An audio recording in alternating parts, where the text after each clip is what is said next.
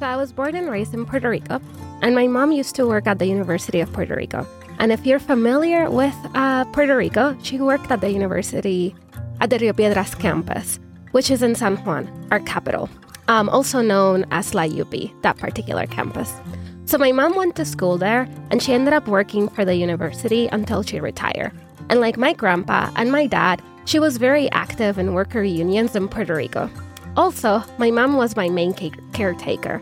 And what that meant is that I basically grew up at the university and participated in a lot of strikes even before I was able to walk and talk. So my mom was a rep or a representative for the HEND or the Hermandad de Empleados No Docentes of the University of Puerto Rico, which is a worker union for non teaching workers at the university.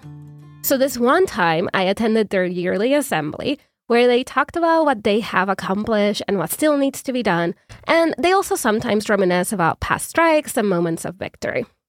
So I was in middle school around that time, and I'm sitting there next to my mom, being all antsy and wanting to be, uh, wanting not to be there, to be honest.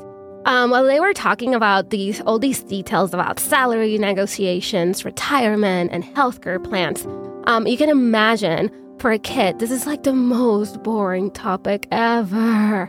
So, ask me again though, and today I will definitely have a very different perspective on how interesting and important I find these topics. Anyways, so I'm minding my own business, doodling on a piece of paper, when they start playing this video of past strikes. And suddenly, I hear people shouting, Mira! Esa es Wilnelia, la hija de Wildelina. Um, which roughly translates to, Look, that is Wilnelia, Wildelina's daughter. Um, at that moment, I had that weird sinking feeling in my stomach like, oh no, I must be in some real big trouble.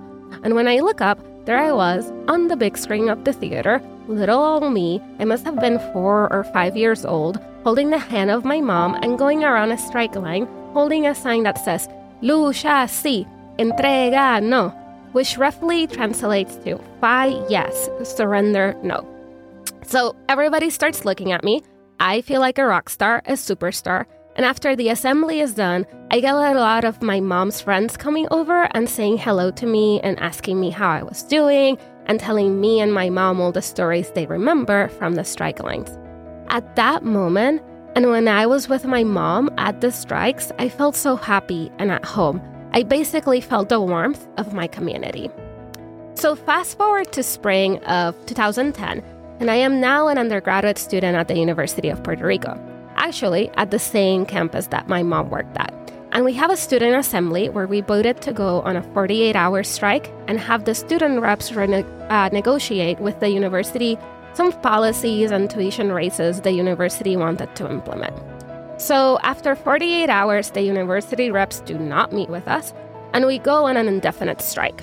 The strike lasted for two months, where students basically took over and lived at the university.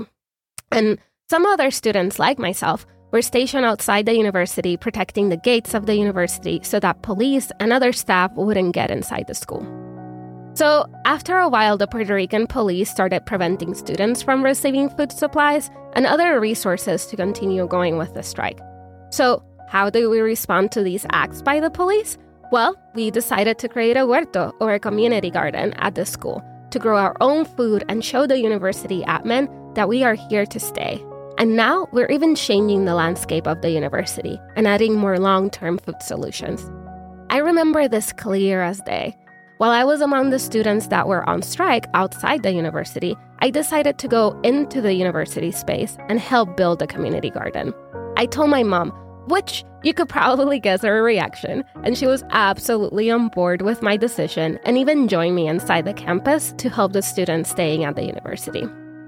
At this moment, again, I was surrounded by community, people that share similar beliefs, and that when the going gets tough, we pivot and improvise solutions. But most importantly, we support each other to never give up. So, after months of confrontation, the university ended up meeting with us and we ended up reaching an agreement. So, I'm telling you both of these stories because strikes for me are a big part of how I grew up. These experiences helped me realize that I can take the lead and anyone can be a leader. And since then, I have been less afraid to create initiatives that sustain and support me and others. But most importantly, I learned the power and importance of having and creating communities. And I have one last thing to say. Lucha sí, entrega no.